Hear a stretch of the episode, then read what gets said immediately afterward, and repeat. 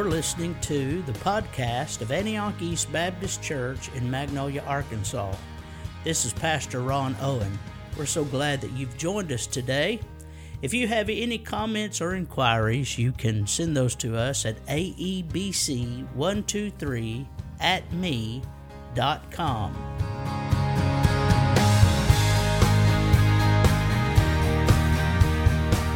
Truly, truly, the Lord is in this place. Thank you so much. I always request to hear from the family, the Owen family. They bless my hearts every time I hear them minister in song, lead in worship. And I want to echo the words that have been shared through these men who led us in corporate praying today. Antioch East Church is a church that is dear to each and every one of our hearts. I love this place. I love this pastor. I love this people. And certainly it is a highlight of our year to come and help you celebrate 171 years of preaching the gospel locally and abroad. I'm honored to have my wife Rita with me this weekend. We thank you for the lodging locally with Jim and Julie at the bed and breakfast. I would recommend it to anyone, anywhere. Uh, this morning we had a delicious breakfast and uh, another mother daughter relation staying in the other side of the B and B. They joined us for breakfast. They were for, from Colorado. And uh, by the way, we are in the dog days of August summer. And this humidity has took its toll on me. And we were sitting in the breakfast area, and that lady says, Hmm, we didn't even turn our AC on last night. We love the humidity.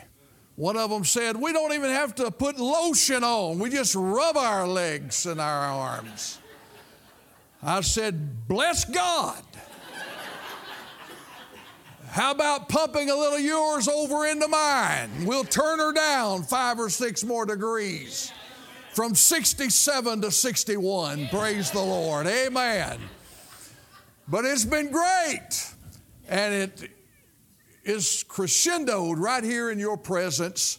But most importantly, we praise Him for we are in His presence, one people, lifting up one voice, preparing those around us for the coming of the Lord Jesus Christ.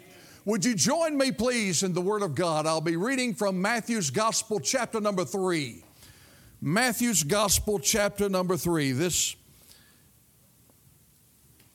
today is from the depths of my heart. I pray it'll be a blessing to someone in our presence.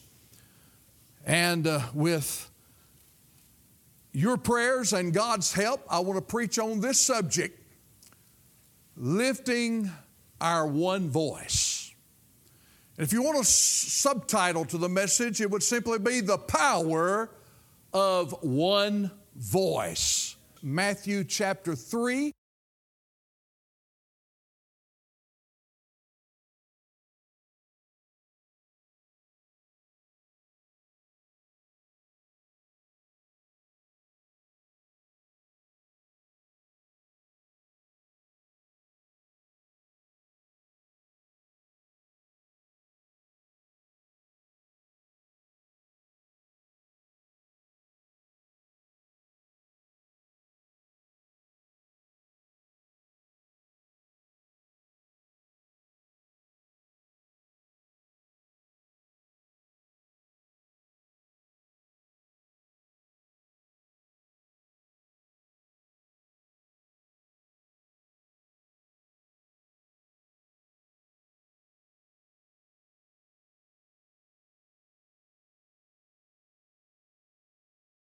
The first three verses.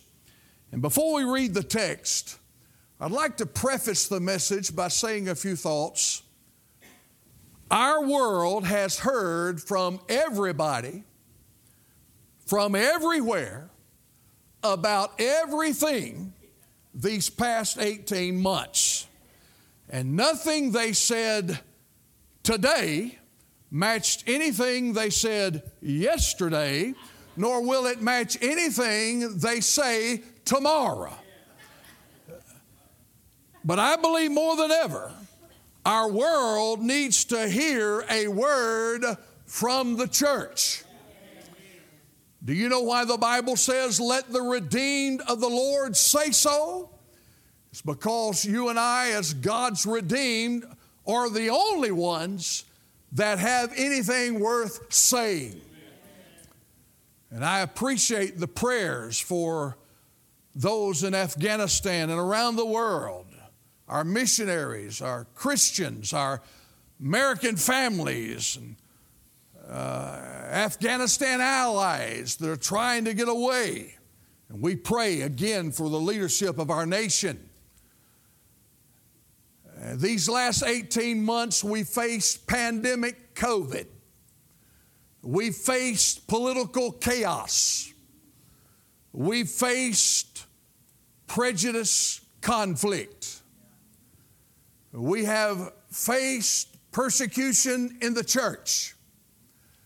And God forbid we have faced the passing of cherished friends and family members. I'm reminded of King Hezekiah when he received the threatening letter from King Sennacherib from a Syrian army. He went up to the house of the Lord he spread that letter and he prayed and he said, Save thou us. I'm so grateful today, and you will as well in unison agree that our God is the same today as He was yesterday. He never changes. Though around us constantly we see changes, the one above us remains constant, for He is our God. I'm glad to be in a local church. I am a local church preacher. I believe in the local church. I pastored local churches. 21 years into evangelism now, I preach in local churches. Our membership is in a local BMA Baptist church. We preach wherever God opens the door. The greatest experiences of our life occurred in the church. I was saved in the church, baptized in the church, called to preach in the church. I was married in the church. We dedicated our children in the church. We love the church. And we believe in you, a local, autonomous body of believers in Christ Jesus.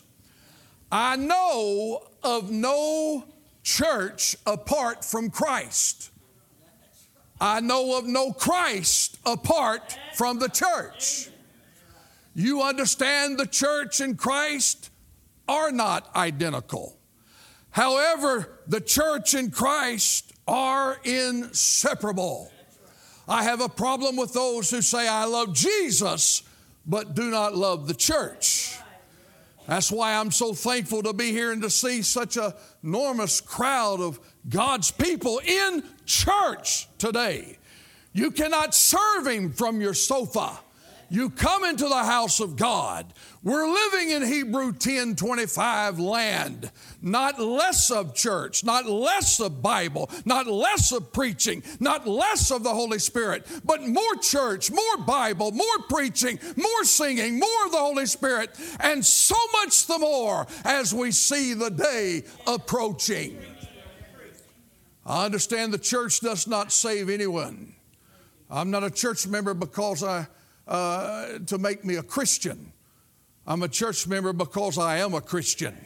Somebody said, church does not save you any more than going into your garage makes you an automobile, but we cannot long live outside of the body of believers, the family of God.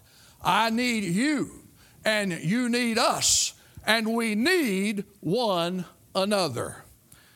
Thank you, Father, for this privilege.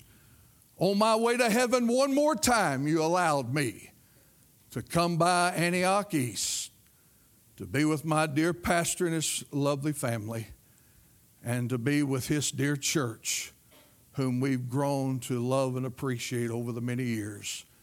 Would you allow me to be a blessing to them? And would you, Lord, receive this moment to praise and bring you honor and glory in Jesus' name? Amen. Very quickly, and I know we're running on time, but we've gone too far, Sister Phyllis to turn back now. What a blessing that song was as well. Matthew chapter number three. In those days, John the Baptist came preaching in the wilderness of Judea and saying, Repent ye, for the kingdom of heaven is at hand.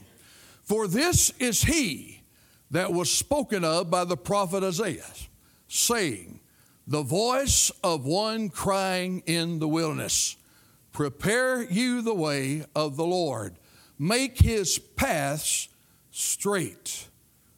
More than ever, I'm convinced the church needs to lift that one voice. I call your attention to the phrase there in verse number three the voice of one crying in the wilderness we must hear from the voice of the church, you and I. We've heard from politics, we've heard from athletes, we've heard from Hollywood. It's time that we, our nation, our families, our churches, our communities, hear a word of sanity and reason in this insane society. If there's ever a day when we as God's people must lift up one voice and prepare the way of the second advent of Christ, as John the Baptist lifted up one voice to prepare his first advent. I want to abbreviate the message somewhat today, but we'll just preach until the Lord shuts me down. Is that fair enough? I've got a four hour sermon. I'm trying to condense it into two hours, but we'll just see how it goes. Amen. I'm glad today the church has a light and we need to shine it. We have a stand and we need to take it. The church has a song and we need to sing it. The church has a message and we need to preach it.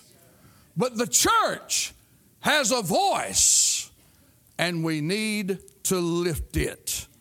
I love the man in our text this morning, John the Baptist, who with one voice, crying in the wilderness, making the way of the Lord straight, he preached, Prepare ye. I did a little research, Brother John, uh, excuse me, Brother Ron. I've got John Fulmer on my mind for some reason. My, my. I tell you what, at least I wasn't called Mo or Willie. That's the two donkeys there that we stayed with. Somebody called me Mo, and I said, Hello, Mo. Let me tell you one other thing that's funny, and we'll get to preaching. Last year, Rita wasn't with me, and I was starving about 11 o'clock at night. Brother Ron always, the church is so gracious, provides us meals. We went out to eat, you know, five o'clock, but I'm hungry. And I didn't have, I didn't have a peanut with me. And they have a bunch of chips in a Ziploc bag to feed Mo and Willie. I ate all them chips that night.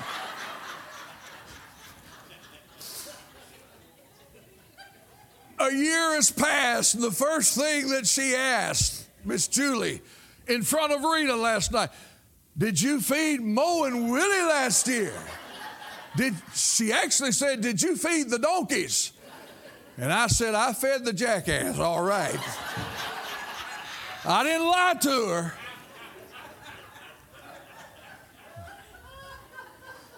So stay with me, Brother John. Would you do that, please? I want you to see the preparation. The preparation. John went out through the wilderness saying something like this Prepare, get ready. Somebody's coming. Prepare, get ready. Somebody's coming. I'm not that somebody, but I'm preaching about that somebody. That somebody came before me. I'm not worthy to untie his shoes. I must decrease, but that somebody must increase. Prepare, get ready. Somebody's coming. And can I say this morning, God got it right to the very minute detail on his son's first coming. Got it right when he would come in the fullness of time, where he would come in an obscure village called Bethlehem, and the way that he would come, born of a virgin. And just as God got it right the first coming, Somebody testify, God's got it right in His Son's second coming. Woo! The only distinctive difference is the first time He came, He came born in a manger. The second time He comes will be in majestic clouds of glory. The first time he came, he came to a cross. The next time he comes, he'll come to a coronation. The first time he came, he wore a crown of thorns. The next time he comes, he'll wear a crown of diadem. And every man, boy, woman, or girl will lift their voice and sing to the Almighty, Oh, hail the power of Jesus' name. Let angels prostrate fall woo, and crown him Lord of Lords, the crown of diadem. The first time he came, they cried, Crucify him. The next time he comes, they'll cry, King of Kings and Lord of Lords. First time he came, he rode in on a pintail donkey. The next time he comes, he's going to ride in on a white stallion. Thank you, Lord. God got it right the first time, and God's got it right the second time. But as John the Baptist prepared, get ready, somebody's coming, as he was the forerunner of Christ. I submit to you, good folks, today that we as the church, the body of believers, are the forerunner of the second coming of Christ. Get ready. Be prepared. Somebody is coming. I was asked, was John the Baptist effective in that preparation message? I wholeheartedly say, yes, he was. Because they had a baptism service down along the River Jordan. I'm going to make this quick as I can. And old John the Baptist was baptizing his converts, those that were confessing Christ. He was baptizing. And he's preparing those folks for the coming of the Lord Jesus. And I could picture him there, baptizing, waist deep in the Jordan, his converts. And all of a sudden, his emotion breaks out and with gestures from his hand, he points over the way and he says, Behold the Lamb of God. Beforehand, he in the wilderness, get ready, somebody's coming. And then he uh, uses an attention getting word. He says, Behold the Lamb of God. That word behold means to stand in awe to stand in attention. Somebody has come. One great preacher, Tom Haynes, translated as saying, Looky, looky. Behold, the, not a, not some, not another, but the Lamb of God. I feel like preaching right here. Let's dig a little deeper in that saying. Are you aware this is the first time they had ever heard those words in their life?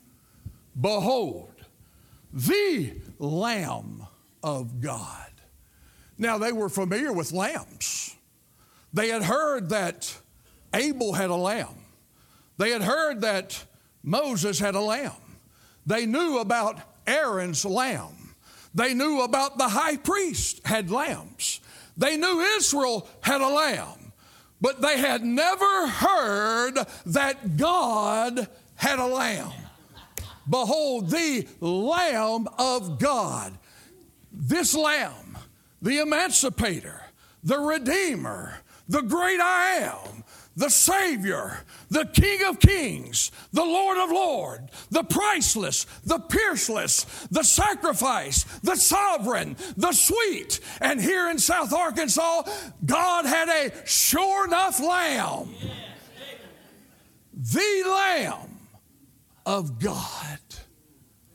First time they had ever heard those words. And can I hasten on to say, not only did he point his finger at John the Baptist, and there's Jesus coming across that wilderness. But anybody in the house today remember a time in your life when some preacher, some soul winner, some Sunday school teacher, some mother, some coworker, some neighbor who loved the Lord met you in your wilderness of sin and unbelief and cried out to you, Behold, stand in awe. There, the Lamb of God, which taketh away the sin of the world. I want to conclude with this John the Baptist Behold the Lamb of God, which taketh away the sin of the world. They had never heard, Behold the Lamb of God. They did not know that God had a lamb. But that last phrase, we read about it in John chapter 1, verse number 29, where he says, Behold the Lamb of God, which taketh away the sin of the world. They had never heard that either. Never heard that. There's only one word in that last phrase which taketh away the sin of the world, were they familiar with, and that's the word sin. They were familiar through the prophets and through the, the, the teachings uh, under the law that there were sin and they had sin and they were born sinners and they were condemned to die because of their sin. They understood the consequences of their sin. They knew about sin. They knew the blood would be shed once a year by the high priest in the Holy of Holy Places for the sin of their nation. But they only had heard about sin. I go a step further. They heard some good things about their sin, but they never had heard the best. I want to get to preaching right here. Is that all right? They had heard some good things about their sin. They had heard one of the prophets say that God had buried their sin as far as in the depths of the sea. They had heard how that God had scattered their sin as far as the east is from the west. They had heard how that God had put their sins behind his back. They had heard one prophet talk about how God had put their sin in a bag and sealed it. One said how God had covered their sin, how propitiated their sin, how God had, with the blood, forgave their sin. Now, all that's good. But they hadn't heard the best. And when John the Baptist said, Behold, the Lamb of God, which taketh away the sin of the world, they finally heard the best. You say, what's better than what God had already told them? Well, let me, glad you asked. Let me expound on that. It's good for your sins to be put in a bag by God and sealed, but they're still in the bag. It's good for them to be buried in the deepest of the sea, but they're still buried there. It's good they're scattered first the east is from the west, but if you travel around, eventually you'll run right into them. It's good for your sins to be covered. It's good for your sins to be propitiated. But let me tell you what's better than covered propitiated, sealed in a bag, put behind God's back, scattered far as the east is from the west, buried in the deep of the sea. The better is our sins are taken from the world. Where are they? They're G O N E, gone. They're gone. Can I just encourage somebody in closing today? When you became a born again believer. The moment that you called upon Jesus to forgive you and to save you and claimed Him as Savior and made Him Lord of your life, at that moment, your life began, and no longer has God got a record of your past. Your past life. Not only did God pardon you, but He tore up the documents and you began. If I understand justification biblically correctly, your life only began when you got saved. That ought to be enough to praise Him today for what He's done for us. Behold, the Lamb of God, which taketh away the sin of the world. They'd never heard that. The world? They heard about individual sins. They had heard about family sins through the blood coming out of Egypt. They had heard about their nation's sins forgiven, but they never heard the sin of the world. And that's where you and I come in today. Gentiles with Jews, engrafted as one family of God. May we leave here today on this 171 celebrated anniversary of this great local church, lifting up our voice, and so much the more as we see the day approaching. Prepare Get ready. Somebody's coming.